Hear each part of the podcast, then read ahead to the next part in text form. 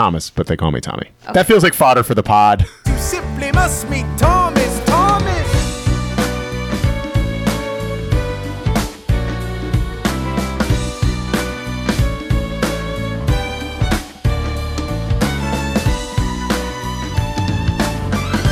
Hi, I'm Stage and Stage's Lin Manuel Miranda, and you're listening to the Hamilcast.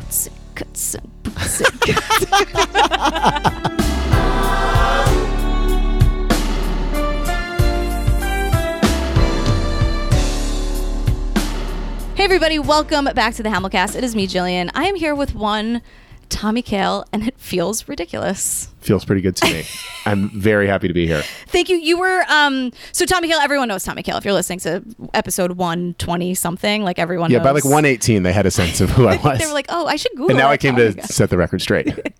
Exactly. You are not Alex Lacamoire. Uh, it- and we need to let the Patreon peeps know that. Believe me, they know. They might be the only ones. you both have stunning hair, but the hair is very different. I, I have to say, I don't fully understand it, but I do love him. So I will accept it. okay, great. So you came from Chicago today. I did. You like were on a plane, what, an hour ago? it's this amazing thing where you can wake up in one city and then somehow this piece of tin brings you to another. Yes, I woke up in Chicago where we just announced the Hamilton exhibition uh, yesterday and today. That which is amazing. So I I mean I feel like we should kind of I feel like I have nothing to say to you. I'm really nervous that you're here and I appreciate Well, I'm. I'm very nervous that you're here in my apartment, so I need you to leave. Oh, is it okay, excuse me. I, want I want to let I want to let the people know that this is for musical theater nerds like me the equivalent of going to Marc Maron's garage. Mm-hmm. That's ridiculous. Right? I can't you have to leave now. Now you have to I feel like it'd be a very no short. way- Like instead of like Lynn Toberfest, it's like it's only like one minute of kale. Right. Which, it's like the kale. feels that feels appropriate. yeah, now oh man, I was put on the spot. Usually I'm quicker and I would the uh, like the, the, the Sasquatch of Twitter, as Stephanie Klemons calls me. Right, absolutely. Well done. Because you're Well done, not Steph. you're not on the Twitter. You I'm have not. no time for it, no use for it. You're busy. I have I have use for it, but I just have no. I don't know that anyone's uh, interest in what I have to say could be go. that much greater than uh, that of Alex Lacamoire. So, forty eight percent of what Alex tweets is me, It's like how Lin is and like the, and the other ninety percent is Alex. Right, and how Lin is like Groffsauce's proxy on Twitter. It's like you know, Think Jonathan, about me and Groff. You guys Pretty good. are. You do. Is that you guys look so similar? I'm not entirely sure. I, when I get right confused now. with Jonathan, I'm very happy. Alex less so. Oh my god. Um, okay, so before we get into all this stuff, there is a drink here. Yes. Green tea based. is called the Venerated Virginian. Oh, Right. Come so on. watch your mouth. That, that is Right? that is indeed where I'm from. I know, uh, but it's a because you're a green tea person, so it's Yes. when we were on the phone. You're also a phone person, which is like bizarre and awesome. Um, I'm we old. talked at eight o'clock in the morning on a Sunday when you were in LA. It was like eight a.m. your time. Oh, I was like, please, I didn't call you No, at 8 no, a.m. no, your no, time. no, no. I was like, who's awake and wants to talk to me? I'm bored. I'm just like I have so much scrolling say. through. Um, G. dot pen. That's how you're in my phone. really? Yeah. That's Yeah, yeah. fake. You No, no, said no. that you were going to say a lot of lies on That- this. so is that one of them? I'll, I'll let you know when I'm lying. Okay, that one. okay, that one is true. All right, great. That's crazy. Um, and you said that. Well, no, you were on your way to like a breakfast meeting on like a Sunday morning at eight o'clock your time, and I was like, "That's how you become." Tommy You're making me sound a little uh, more wonderful than I am because let me tell you what's great. Working on a Sunday, I, it might have been me trying to just compress some time because I knew I had to get back for the pod, so I was trying to get all my work done. and that this little thing in And, Chicago. and then I've been fasting and nuts. I've been on vocal rest for the last six days because, because you know that we're just good. We're gonna make Bill Yeah, yeah. Sherman's episode sound like it's it's in slow motion. well, I'll tell you what. Don't listen to this one on 1.5 speed. Okay, well, let me. Okay, it's a green tea. But see, we're already doing it. Yeah, we're yeah, already. sorry. We're gonna stay on task. So you were just like, I like water and green tea. So if you just gave me water with a gigantic green tea ice cube, I'd be happy. And guess what? That is that's exactly what you have. Deliverance. it is. It is exactly what I would have hoped for. Right. And you said, because you were like, I know that you put so much time and effort, and I do, and so does my husband, Mike. Yes. And um, you were like, I would hate for you to do that. And then I show up and I just like, I hate this and pour it on your rug. And I'm like, wow, you just went to right to 100. I feel like now you're actually telling the lies. no. and what I said was I'd throw it on your rug. Oh, okay. God, just you're a wordsmith. You're really. Or I'm friends with wordsmiths. well, I was gonna say. Yes. So yeah, so that's what we're drinking. Cheers. I appreciate it. Thank you. Absolutely. Do I like cheers and drink it now? Is that the Uh, thing? yeah, no, yeah. I just cheer. I just cheers this other one. can Oh, and cheers there's you. Yeah, I'm here too. There's about seven people here. I'm here too. I'm traveling pretty deep. It's very refreshing. Ugh. Perfect. Pretty good, right? Yeah, yeah. Yeah, it's this raspberry amazingness. I'm ready now. right? I felt a little weird before that sip, but now I'm I'm pretty focused. Great. Um, I don't know. which- I mean, we should should we start about Chicago? Sure. The exhibition. It was just announced today, and you said that you like slyly. You were like, uh, "That's kind of why I plan to be here today." That is, I mean, when you offered me the two dates available in 2018, and this was one of them. Well, but you know what? No, no, no. I understand. the dates You're on episode pro- 121. Everybody no. knows. No, I get it. You couldn't have Javon back for the seventh time.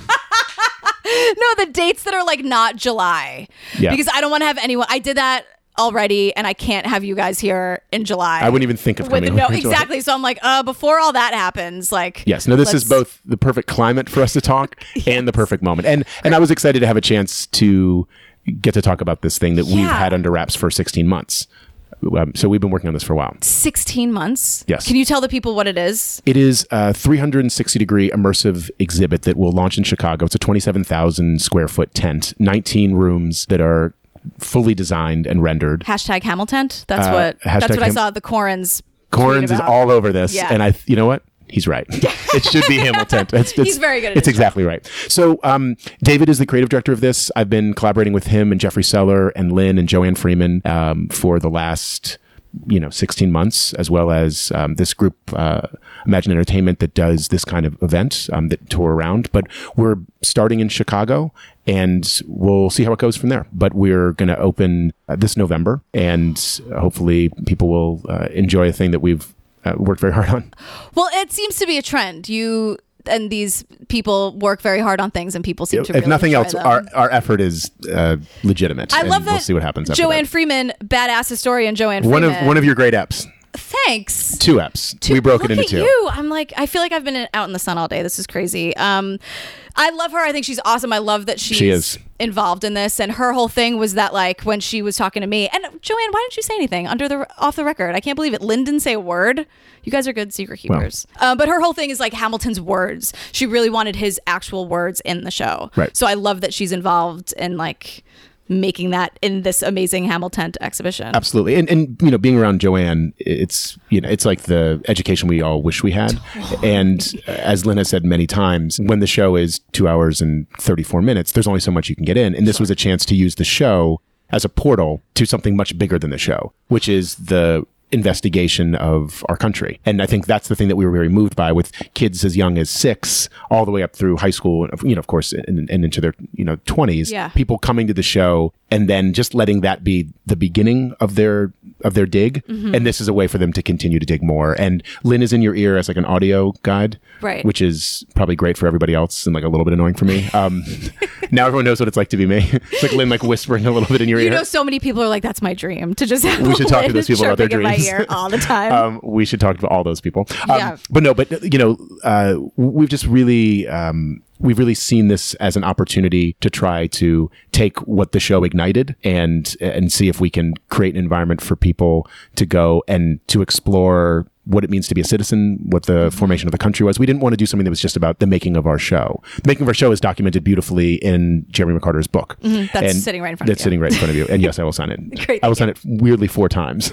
Oh, but I'm not going perfect. to Like, where it's like I a wanted to drive the value uh, down by quarters each time, so that's what like I'm a going to do. highlights magazines where it's like, "Where is where's Tommy Yes, Kills?" that's um, right. If you can find my strange signature, chapter you two. Um, something. I don't know. Yes. A me. Uh, so, so yeah, we're we're looking forward to just getting to work on it now in terms of realizing it and building it. The build starts, Yeah. and then Annette Gordon Reed, uh, a wonderful historian, is also kind of vetting it with us. So we just have really smart people that know things that we don't know that are Yeah. that are helping uh, shape it with us. So is it like everything that you, a lot of things that you wish you could have included that just time wasn't there? There were absolutely Some a of few those, things. maybe? Yes, I mean Yeah. uh, the the show is the best representation of all the things that we thought should be in the show. Right. And you know, and I think it was to Lin's credit that because we worked on the show really Act One for so long, it's like two and a half years, with the exception of like four songs that exist in Act Two. Right. That there's very little that got cut. You know, the within the Heights, we were young. Who knew what was going on? Um, there's probably like, yeah, I mean, as many songs that got cut as are in the show.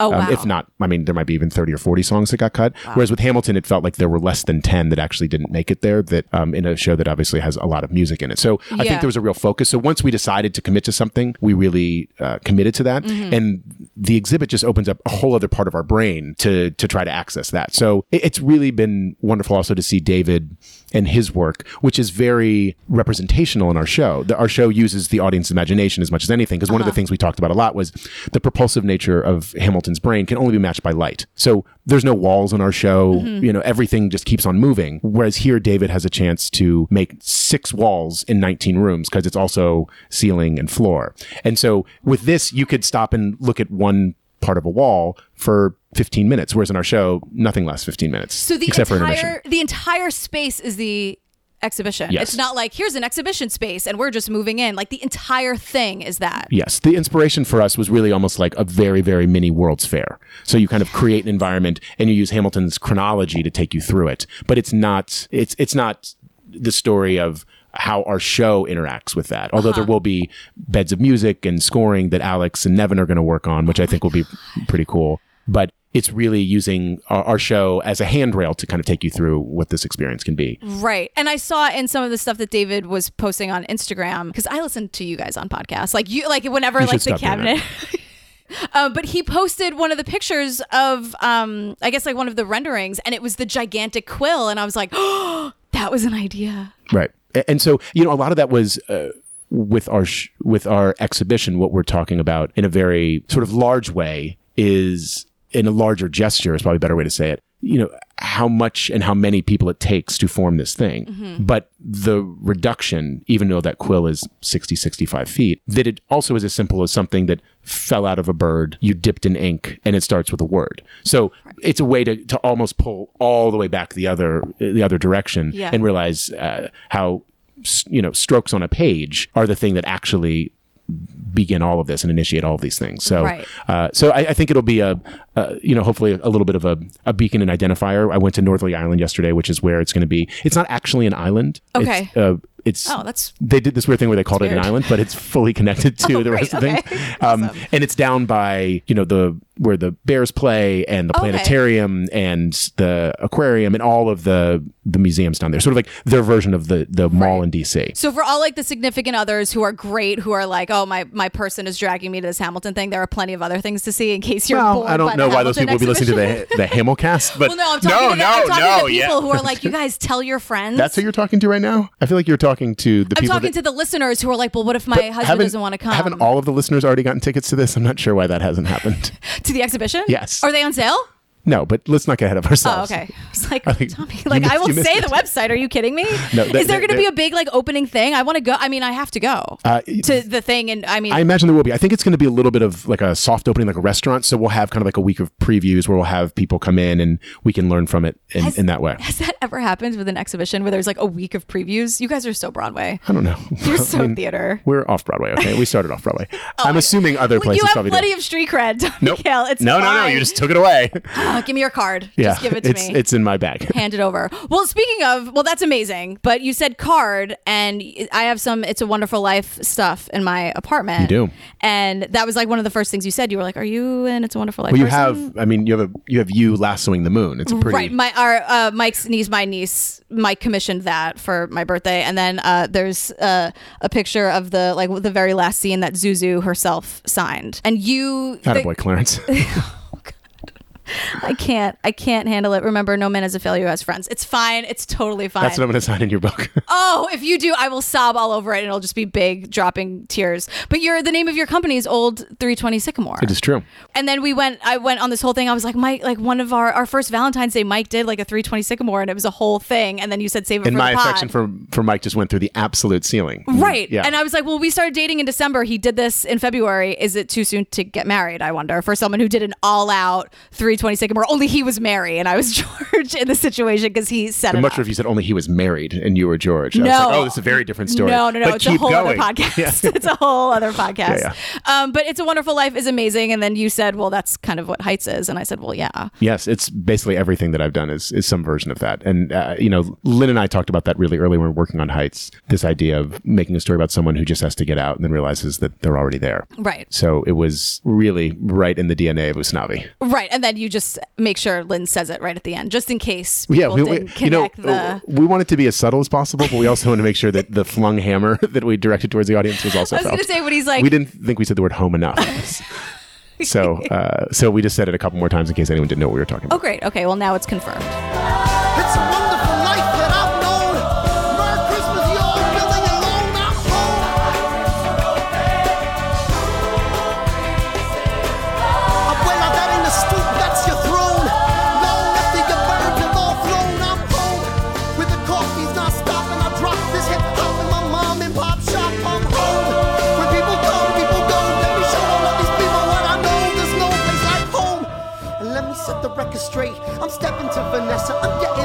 Date. I'm home. Where it's a hundred in the shade, but with patience and faith, we remain unafraid. I'm home. You hear that music in the air? Take the train to the top of the world, and out there, I'm home.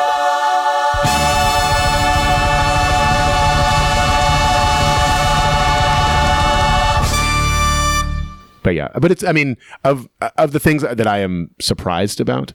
Uh, the winter's coming doormat, not surprised about, and I was like, where could she? I was like, what, surprised about what? You mean about this apartment? Yeah, I mean, this apartment is like, like, what? If I were to think of what it probably looked like, yeah, it's this. You've done it. I You've- did it? Yeah, you've created the thing that is that feels really like you. Oh, great. Well, thanks. Well, some people's apartments don't feel like them. I feel like you know, my only relationship to you Uh-huh. is you, like in my ear, talking to someone in our in our cast Uh-huh. who is wondering if I'm listening when they're screwing off backstage. And the answer, of course, is to that yes. Um, so this has been one of the gr- the great narcs of all time, and so to see you, thank you for your work. I want to thank you on behalf of Hamilton's everywhere. Um, but I'm I'm just, I'm delighted to to be here, sitting in uh, in and amongst. Uh, so many very loved things because your apartment is full of them. Well, thank you. And the thing is, like, I should probably get a new couch, but it's like, how do I do that now? There's no reason to get a new couch. Too many people have like, what am Yeah, I yeah, gonna yeah. like get rid of? Like, You gonna leave this outside for someone to pick up? no.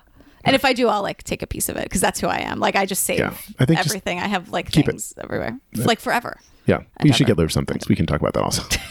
I'm doing a little inventorying right now. Yeah, could yeah, probably, yeah. Hmm, yeah. just- but we'll, yeah. we'll focus on that later. Yeah, like dogs and music, and it's a wonderful life. What about me made you surprised?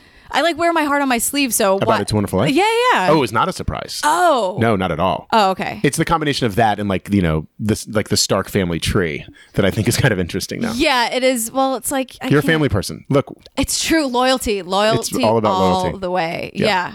It's amazing. Um, oh my God, I have so many things to say. Um, so yeah, oh, yeah, what you said on the phone, I was like, oh, have you met, have you learned anything from people now that you've been listening to my podcast, which is crazy? And you were like, yeah, I'm learning about how many people fuck with my show. I And don't was think I said that word. Yes, you did. I might have said that word. You totally- Well, and the I best is like when it's like, like- Thayne being like, "I hope Thomas isn't listening," and I was like, "Thomas is listening." well, it's really like the Nick Walkers and the Donald Webbers where I'm, I'm not like, going to say names. I'm I'm- just going to say, I heard. That's I'm all I'm going to say. I'm always saying, you guys Message receipt. When you talk into a microphone and it is recorded and put out into the world. That's how the internet works, you guys. It's I- just I found it out from this podcast. Because I'm always saying, like, you're going to get called into the principal's office. And spoiler, the principal's been listening this entire time. well, you know, the the principal has like one of those like two way little radios. It's like a little transistor. Right. Turns out that I can hear and you can't hear me. Ca- cackling as you as you tell me exactly what you did. So they haven't really done anything that's too, like, Not in- guys- not in any way. Isn't that sort of part of getting through being in the trenches of a show that can be so hard and just being like, if we, we have to either laugh all the time and fuck with each other or be really stressed out and nightmarish. Look, uh, if those are my two choices, those, Those are- first of all, and seems like a weird game. and there those the no only middle things. ground. Yeah, There's well, no middle ground I think there might be some middle ground. there has to I'm going to try to find some middle ground. Okay, find it. But yes, I um I I appreciated the candor which you elicit when people sit on this couch. that's what is I I really do think is kind of amazing. I'm on the floor because I also came from radio, so I get that. There's not an audience there. Right. They're used to being on stage all the time. Like every move they make, someone's watching, but it feels like it's just us here, guys. Yeah. I'm not trying to do that on purpose. I'm not. You make it very clear that you're recording this. I make it. I ask We're for. holding I microphones. ask for levels. Yeah, they, they're do a level handheld mics. like you guys, it's very clear. Yeah, you're you're doing your part. okay. I try. There's uh first of all, there is no great offense that is keeping me up at night. Excellent. Okay, good to know. It's just Everyone just I like a collective like sigh of relief if they're still listening. Like, okay, all right, this that's is, what they were like waiting when for. all of your uh, all of your listeners just drop off. Like I think it was like 120 something. well, at least Kail was on. yeah, people in the productions are fi- they've been holding Right. their breath the whole time before you said those words. You got I'm not like there's nothing really like fireable that you guys have done. No. I also wanted to thank you so much for doing the barbershop Beastie Boys sketch skit thing that you did with Alex Lacamoire. Old one take Lacamoire. like We had like a door slam in that. Yes. Yeah. So we, Mike and I, like broke it down in one of the B sides, but Lack had sent me a, a direct message. You know, I, I remember the whole thing, but from my point of view, Well, that's this, what this I want. This whole thing happened. So because I so recall. he sent me the message and was like, "Kail and I are having so much fun over here. We made this for you." And I was like, "This is bananas." I th- I'm trying to think if he if I was listening to it because I like to I listen to podcasts a lot. I this sort of replaced reading for me, unfortunately. Mm-hmm. Right. So like I'll walk around. Occasionally listen to it more on the subway or something like that, or if I'm traveling. And I remember listening. I remember walking across across Waterloo Bridge to rehearsal, Mm-hmm. and I think that's where I heard the th- like the first part of it. Or Alex was like, "Hey, listen to this thing." And then when I went to rehearsal that day, we were on a break, maybe like a ten or something like that, and we like talked about it. And then I remember we were in this downstairs room at the Jerwood space, and I was like, oh, so we should do a thing that should be like this. And Alex actually played the piano. What should be playing? We've, you know, we spent a lot of time together. So, uh, you know, we can get a lot done in Well, you know what they seconds. say that how like really good friends start to just look alike. that is what they say. If I could be only grow a goatee. if I could only grow a goatee. Um, yeah, so we finished each other's sandwiches, um, and we so we did What's up, this. Shockwave? so we did this thing, and I just remember that I wanted some foley in it, and so I did it with like a real door slam. Yeah. and then Alex kind of goes back to the music. So And you could tell it's a real slam. Like you could tell it I'm is not, not. every. If there's one thing people know about me, I'm not faking a slam. Because it can't. Uh, because it can't. Come on, we need you to actually. I'm, I'm, I'm just working on some some satisfied for the. with your podcast. Let's go. Okay, cool. Beastie Boys coming with the shot, shot. Uh, nah. so thank you for that. That Yeah, was I was. that was I was delighted to be part of that the was pod. an amazing Just thing. waiting to be invited. Just You're waiting up there busy by the winter is coming. You're busy. I didn't want, and Patrick was like kind of on my case about it. He was like, I can email Tommy right Patrick? now. Patrick Hinds. Don't get me started on Patrick Hinds. Which I know, Sam. Which is why you're here though, because he finally, when Lin said, when Lin emailed me, I was like, "Do you want first burn and also my draft for your podcast?" I said, You "Let said unsubscribe. I was like, "He's leave me alone. nice. Like he's a nice guy, but he's got to like pull it back like Yeah, the yeah. tiniest bit." Yeah, yeah. So I was like, "Let me think about it," and I just finally said yes. And you guys, that's not true. You know how I've been freaking out about it the entire time. And when I told Patrick about it, he was like, "That is the coolest thing I've ever heard." I'm emailing Tommy right this minute. Like I don't know why. Because I was always like, I don't want to bother him. I'm sure you're dealing with all these productions. So And by that, just biding time until I was invited on your podcast. so you can call it what you want to call it, but you gave me a couple dates, and I wasn't going to wait till 2073 or whatever the next one was. and then you just happen to pick the day you guys unveil this exhibition that everyone has kept a secret for what'd you say 16 months Yes, around that. that's crazy how do you do that because i feel like there's a lot that's part of your job a lot like cool things are happening and you can't really talk about it yes, it's a, I have a weird job. like wh- how do you how do you do that i mean i guess you talk about it with the people Yeah. that you're working on it with but Right. don't you kind there's of like a there's like a like a, a tree in Central Park, and I just go and scream in it. totally I, I think a lot of it's informed by I'm going to paraphrase it, but there's this part of Death of a Salesman where there there's a conversation with Willie and Charlie, I think, mm-hmm. about Bernard, and Bernard's about to go argue a case in front of the Supreme Court, and he doesn't talk about it; he just goes and does it, and Willie doesn't understand that. He's like, "How does he not talk about that?" Right. And Charlie says, "Well, he doesn't have to talk about it; he's just going to go and do it." And I remember reading that, and I was like, "You should just keep your mouth shut and just go and do stuff Yeah. and not talk about it." And I'm also Jewish, so I don't like to talk about things before they happen. So, yes. Um, so those you were like really wondering where I was going with that. Oh yeah, I was like, I was like, you're clearly not Jewish. No, and mean? I go, yes, so- no, but I mean, I understand that because I, I'm also of the the mindset when these people, I'm sorry, friends of mine who are listening, if you guys do this, these whole like long rants on Facebook about like I've made this decision, I'm gonna do this and this. It's like, or you can just do it. So you just did like the millennial version of what I said. So totally. We just went Arthur Miller to G. Pen.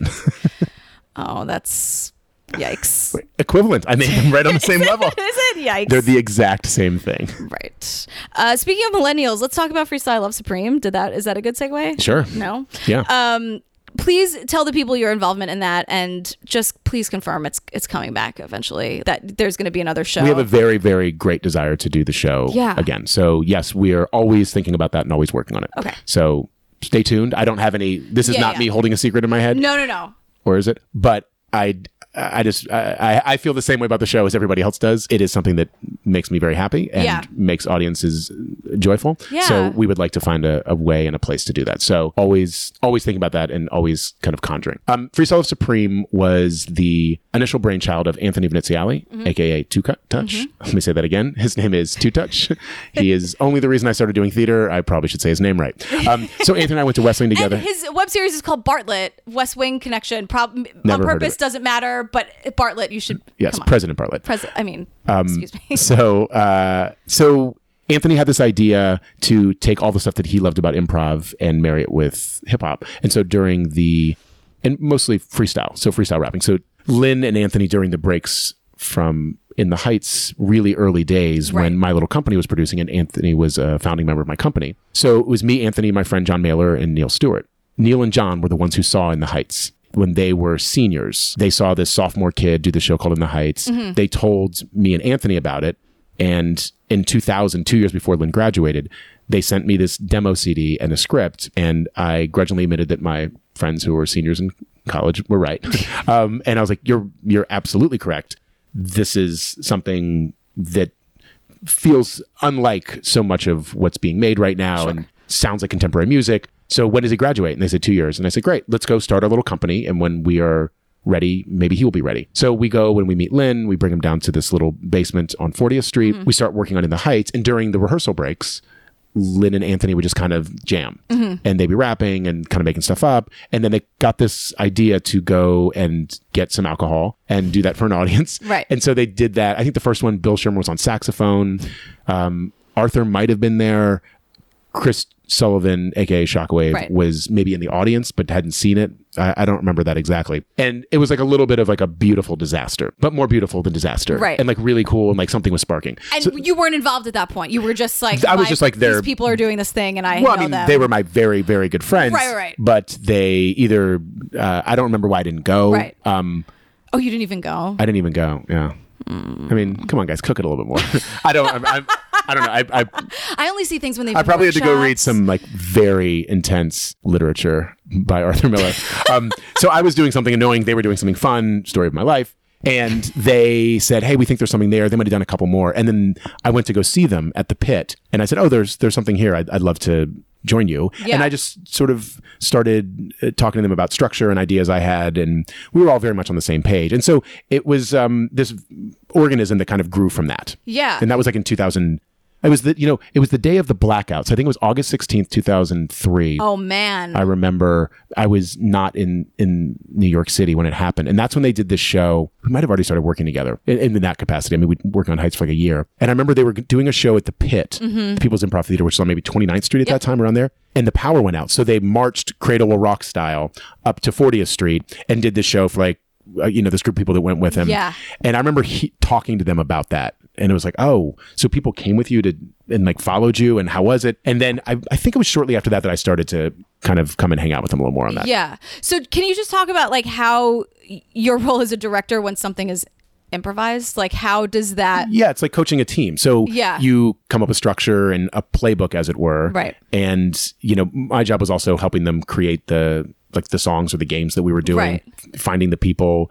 You, you know, improv can be noted just like anything else. Sure. And so a lot of it was because I was not performing with the group, I could be outside of the group Uh-huh. and make sure that the cadence of the show, it was very much like sequencing a mixtape. I mean, all the things we do are kind of like sequencing a mixtape, Right. musicals included. So, you know, the opening number is this kind of introduction. Right. The second What y'all know. thing we that's right um, which i'll know is usually after the the thing where we pull the words out of the bucket we pulled the words out of the bucket because people didn't believe it was improv So we thought, what's a way to let people know this is actually happening? And so Right. we would do it at like a 100 seat theater. And if you do 12 words, roughly one out of every 10 people is like, that's my word. The people around them would see them react. And by the end of that, it was like, oh, they didn't write this. Exactly. So then we would go into like something that was kind of pop culture, like a what y'all know before we Uh-huh. started doing the story stuff. But like do that before you get to the story games. We would always end with day in the life, Uh-huh. which was kind of a perfect ending because everybody's day that was at the show ended with them coming to the show.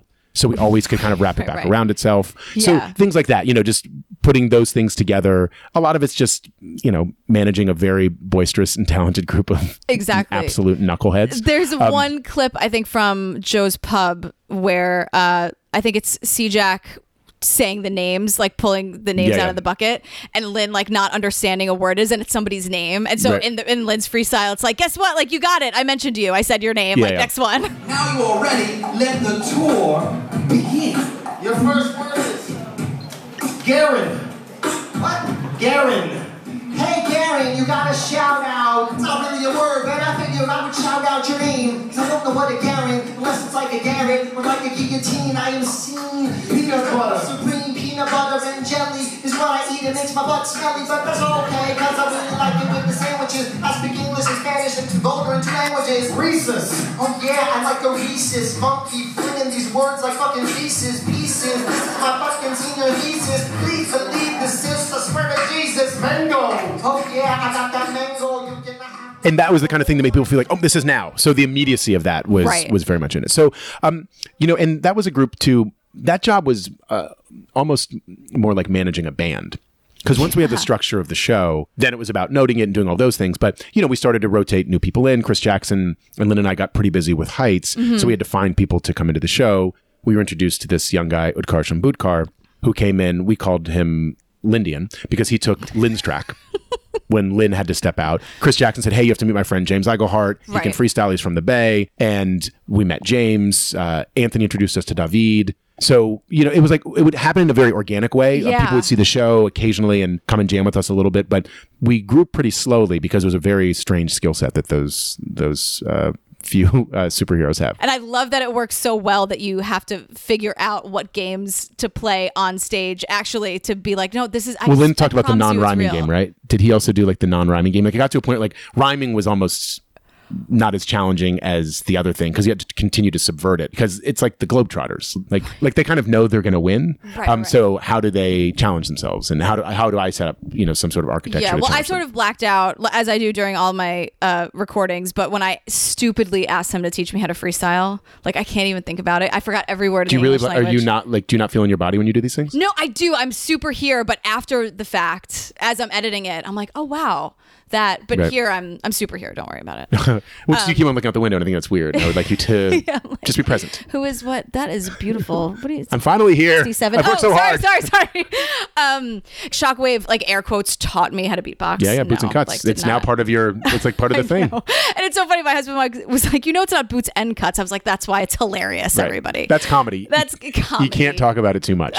Exactly. It's like you know it's funny when you have to explain what the joke is. That's, when you really That's right. that But I, I have to say, like. I've, I've worked on a bunch of things, and that is as concentrated a group of good humans and talent Right. that I've ever been around. Yeah. Mm-hmm. And so I still feel like the show is kind of a secret. And so my hope is that we find a, a way for more people to introduce themselves to the show and the show to get to meet them. I will do my best to, to wrangle that group and, and get us back on stage. All right. Well, I'm gonna hopefully not be one of the million people who are shut out of tickets because I mean, even last time the show I went to last time it was sold out in like I know, but, four but if, seconds. but if we do it, like I want to do it and like have a run of the show. Like I don't, not this like one-off stuff anymore. Like I want to do it and like sit down and like really do the show. Uh-huh. you guys can do it here. I know you'll probably have like some availability in 2073 when you're done doing the Hamilcast. oh my god. The revival of Hamilton just for, closed. for the street cred that you're just giving. You're saying all these things. It just doesn't uh, compute.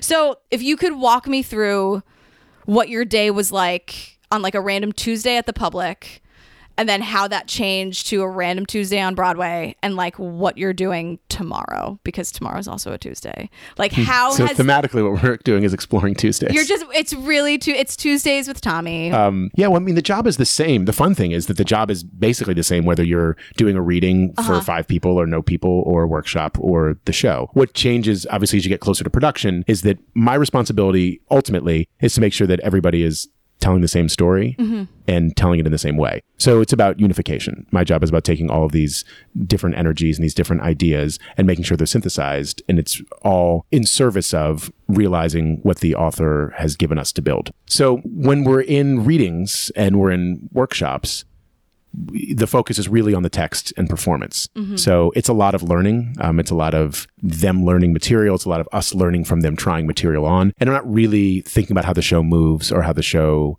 sounds or how the show looks at that point. When we did the first the first real kind of public presentation that was staged at all was the one in April May of 2014 where we staged the first act.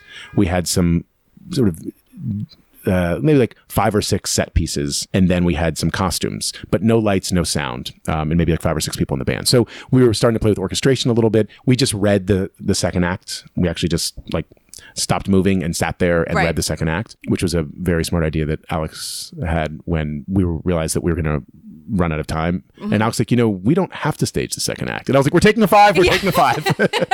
um, uh, and so, you know, my job is, you know, my job is a little bit different every day, but also usually the same, which is I, answer like 100 questions a day. Uh-huh. And I probably ask like 40. So, you know, sometimes my answer is I don't know. Sometimes my answer is let's find out tomorrow. And sometimes I have very specific thoughts about it. So if we're in the writing of the show, it's a lot of conversations with Lin. And, you know, from 2011 till we did the Lincoln Center thing in 2012, Mm-hmm. it was really, you know, just me and Lin, and then Alex would come and join us. And from, you know, the time before that, you know, it would be Lin just kind of sharing stuff. And then after we did the Lincoln Center thing, as we move forward, Lin and I would just kick it around for a long time before Yeah. we even had anything we could bring to Alex. Um, you know, Andy didn't really join us until after we did this stuff in Poughkeepsie in the summer of 2013. And then, of course, obviously his input became essential as we Right. started thinking about how to build from there. Um, so you're sort of like marching along like the yellow brick road and you like pick a friend up and then you pick another friend up. Um, and the question that we're always asking is, you know, what story does Lin want to tell? Is this connected to that original initial impulse he had? And my job is to make sure that the answer is yes, or that we're identifying when it evolves into into something else. So I'm, you know, I, I'm having lots of different conversations with actors that are all completely different. You know, one of the things I love about my job in, on the management side is you know, if I if there are, you know, the Schuyler sisters are all three dressing rooms in a row. Mm-hmm. And my conversations with whomever it is, you know, that's in those three dressing rooms necessarily needs to be different and completely tailored to who they are. Right. Not only when a different actor's in there, but you know, from one doorway to the next. You know, I relate to everybody differently because they ask for different things from me. They need different things from me. And my job is not just do one thing and say adapt to me. My job is to adapt to, to the person. Right. Now, I know how to stand in front of a group of people and speak to the collective and hopefully say something that everyone can can understand it is clear. But then my job is to go in there and be more granular and to have all of those conversations. And obviously I have an incredible support staff with the resident directors, you know, and the supervising director, Patrick, of course, you know, who's been with me for so long, who, you know, can carry, you know, we can all sort of carry this water together. Um, I've always been very conscious and intentional about designating. Um, it's important to me that you know that the show exists when I'm not there. I, I've said this a lot, but if I if I leave and the show isn't able to function, then I failed. So Right. I'm building scaffolding. So when you take the scaffolding away, which is me, Mm-hmm. it can go. I'm like a booster rocket to get it into orbit, and then it needs to happen without me. Uh-huh. Otherwise, I haven't done my job. Right. And so, how do you? Because I'm one of those people too. You know, like my husband Mike, he's an actor and a writer and also a director. Mm-hmm. So there are times, and we work together constantly with our web series, The Residuals. Like I was the editor. So when Mike would come up with ideas as a director or in the script, he would say like, "Well, how about we do this kind of thing?" And I would instantly go to like what the final product could be. But how do you, as a director, like?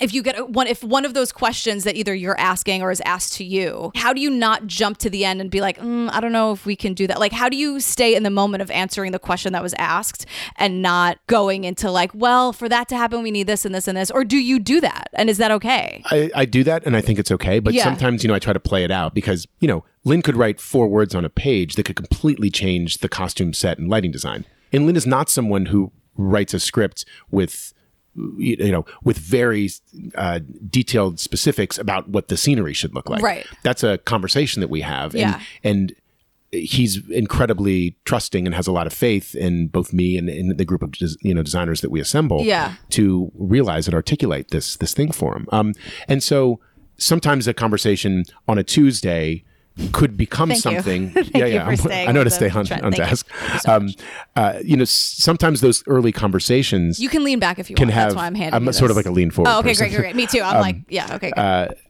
like I don't think I've ever leaned back in my entire life. oh, you should way. probably. Do you like take days off? No. Yeah, yeah, yeah. You do? Yeah, Like this is a day off from whatever time we started until this. This is come on. Come, what's what's better than talking to you? This is a day off. Tommy Kail. This is crazy. paid Anyway, vacation.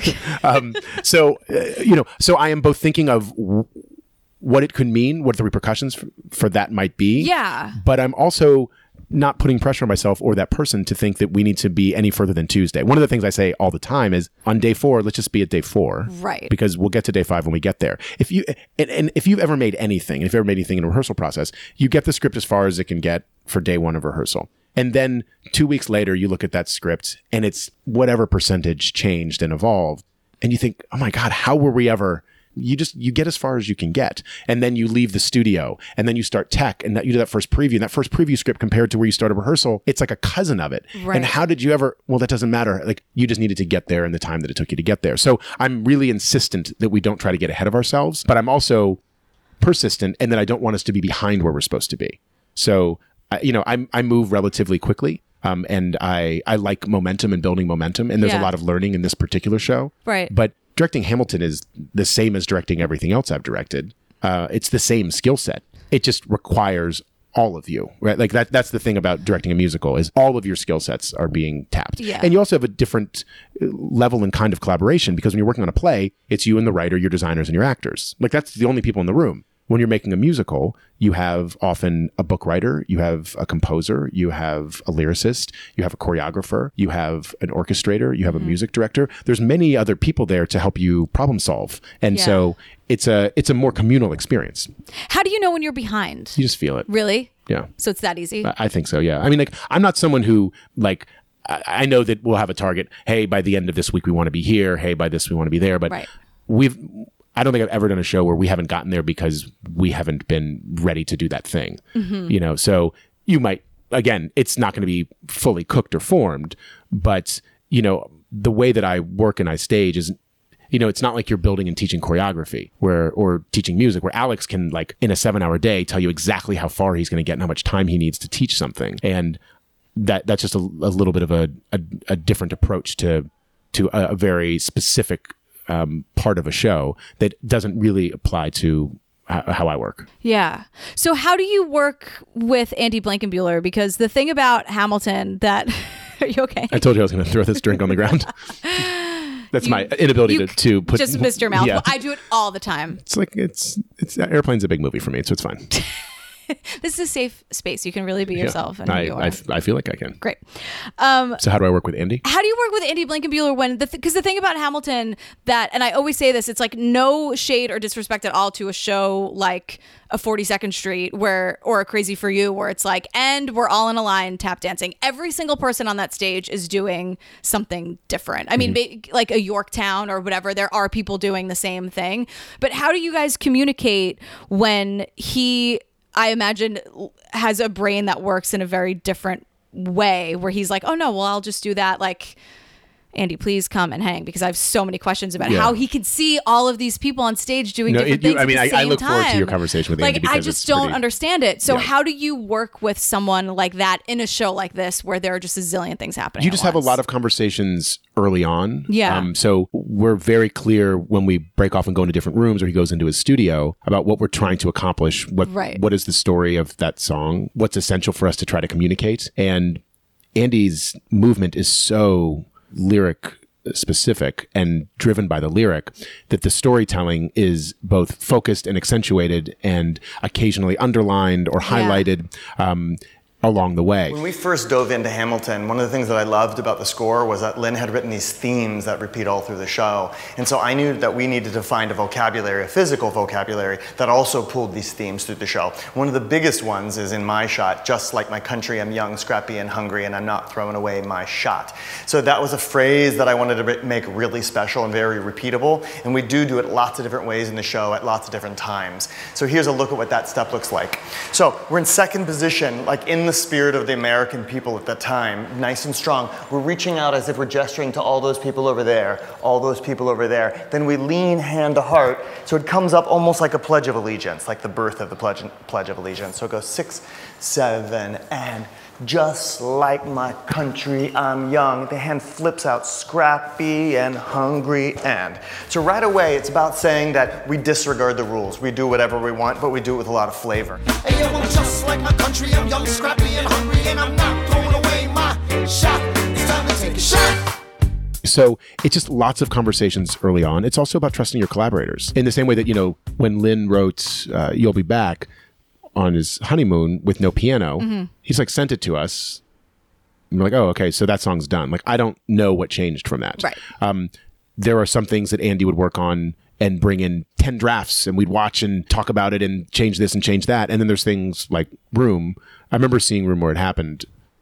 And, uh, is it happens? What is the name of the song? Room where it happens? It's called The Room Where It Happens. It's in uh, a little It's- show called Hamilton, an American Musical. so it's not it's not ed on the end. Okay. No, no, it's I'm happened. It's confused ha- because it's happening. So it's, it's so it's a present tense thing. Right, right. It's like a you're present. Right. Um, so uh, you are the artist is present. Um, so Andy Blankenbuehler brought that in and showed it to us, and we're like, cool. So what's next? Because there's really nothing to say about that. So sometimes things Right. come out fully formed Right. for all of us, um, and you know, and I, I think that obviously you had a chance to talk to to Stephanie, Yeah. and you know, I'm not in the studio with Andy when he's working for eight hours on like 16 counts. Like I'm, I'm not there with him. He might say, "Hey, come in. I've got a couple minutes to show you," or I Uh-huh. have like a chunk to show you. But I, I don't want someone coming in while I'm bumping into the furniture. So I try to also just give people space to go and do what they need. Yeah. Thank you for the What's Next West Wing. Thank you so much Sure. for that. Happy to be here. um, but was there ever? It's all and- for you. thank you. Um, it's not at all. It's just how you. It's like who you are. You can't not. Well, who I am, The it turns Wing. out, is really just for you and your listeners. I've been living my whole life I'm, waiting I'm, for May 7th. I'm just happy you acknowledge it because. This was the time. I- If not I was- now, I was gonna say I'm it, trying so- to be present and acknowledge these things when they're in front of me. But what if there? And I'm not asking this. I promise for any like shade or to get any dirt at all. I'm asking this because I work with my friends all the time. Like, what if Andy showed you something and you were like, I hate that? Like, or not hate it, but it's like, it's just so not what then I would just tell him. you would tell him and Yeah. it would be fine. Yeah. And you'd work through it. And But yeah, but I do it in a constructive way. Sure. So, I mean, like, you're I mean, not just like, and get out. No, but I'm saying like that's so much of what I think about both life and and directing or giving notes. It's not about what you say; it's about when you say it and how you say it. Like Leo McGarry. oh, maybe you have watched some of the same things I have. um, so you know, Andy's brought in stuff that was gorgeous or really um, dynamic and wonderful, and not right for the thing. Just like Lin's written songs that were really excellent that didn't move the story forward or I had an idea to have a pool. You know what I mean? So like we all we all have our things. That's the thing. And when Korins, when you come on, th- we'll probably talk hmm. about this. I feel like it's more of a Korins question. That that there was a pool at the end of the show. If you guys have n- don't know it, First and three then- previews. And I think I've said this to David. Like I knew as soon as we started working on it that it wasn't Right. it wasn't and it was like a reflecting it pool wasn't at the needed. end. Right, right, right. So the final image of it was gorgeous, yeah. but like the getting there just was it was asking a question that we didn't want to be asking at that time. right. But I also remember saying to Lin, David has worked as hard as all of us have to get here. We need to see this a couple times. Mm-hmm. I can't just cut something after the first time because it didn't work. So let's just let's do it a couple times. Right. We might know what we think, but that's one piece of data. Right. Let's go get a couple more and then we'll make our decision. And Yeah. and I feel like I owe it to my collaborators to both be really honest with them about how I'm feeling, Mm-hmm. but also to let them get a couple uh, whacks at it too because they they do that for me. Yeah, I mean, you did ask David, give me ten reasons why we could use the double turntable. Famously, according to David. Famously, I know, and I, I keep telling you that like I don't want to talk about things that people can very easily Google, which we've already touched on. But that is just a big thing that you Of were course, like, yeah, yeah. give me ten reasons why, and he was like, happily, and then gave Yeah. you. I think he got to like six, and you were like, okay, it's fine, let's Yeah. do it. Yeah. And, and like I said one thing to David, I was like, this show cannot stop because of this turntable. Because we, I know we don't need it. So what you're doing is we're doing something that's additive. So make sure that that never gets in the way of, of people's experience in our show. Right. And so, and that's obviously in David's department to work with the production management team. And they knew how important that was to me. Right. Uh, because I saw this thing happen with no turntable at a workshop, and the reaction at the end of the show was exactly the same. Uh-huh. Right. It was just as deeply felt Right. as we could get it there. Then when we uncovered and David started to demonstrate these other ways that we could use this turntable, we got to a place we wouldn't have gotten to in terms of the the depth of feeling. Yeah. But it also was was really important to me that you know we we had a show where the story was the show and not what didn't work So how did you do satisfied without the turntable? when we first did it. Yeah. Well, I mean, there's a version they can do that they rehearse without the turntable. So there's just like a, another version of it. Right. It's just like they move uh, in, They a, just- in a circular way. Oh, they just dance way. beautifully and perfectly. Yeah, basically. Is that it? Okay, Yeah, great. Yeah, and I didn't want to like. It's sort of been echoing in my mind. I didn't want to say like that anything Andy Blankenbuehler would would sh- would show to you would be bad, but just right, no, not that's- not. it's just not it might not be what we needed Yeah. and very rarely on this show by the way Yeah, but like i've done a bunch of stuff with andy and i've also brought in stuff and tried it and it and it might have had a level of quality Right. that was was solid or strong Yeah, yeah. but it wasn't the right thing everything comes with this foundation of trust and faith Right. i have a very deep appreciation for how hard hundreds of people work to make this show happen every day and I am one of them. Right. And so I, I need all of them, and hopefully I'm making myself useful enough that they need me. And so I, uh, we start from that place. Yeah. And, and that, that's my hope, and that's what we endeavor to do.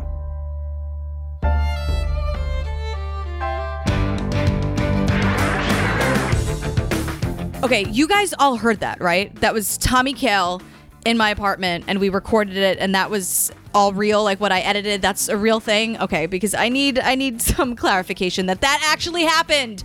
Oh my god, I'm so grateful. Tommy, thank you so much. That was awesome. But guess what you guys? There's another episode next week. We talk about the West Wing Weekly, Grease Live, how Lin and Tommy ended up in the Sex and the City movie. Yes, we get the whole story. And we even touch on that final moment in Hamilton. What? There's something big that happens at the end of Hamilton, you say. Yes, it's true. We talked about it. It's great.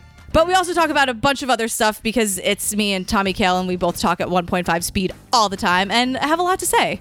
So he says incredible things. I get emotional. I cry at him a little. It's a whole, whole thing. So come back next week. I love you guys. I'll talk to you so soon. Thank you so much for listening. I am G.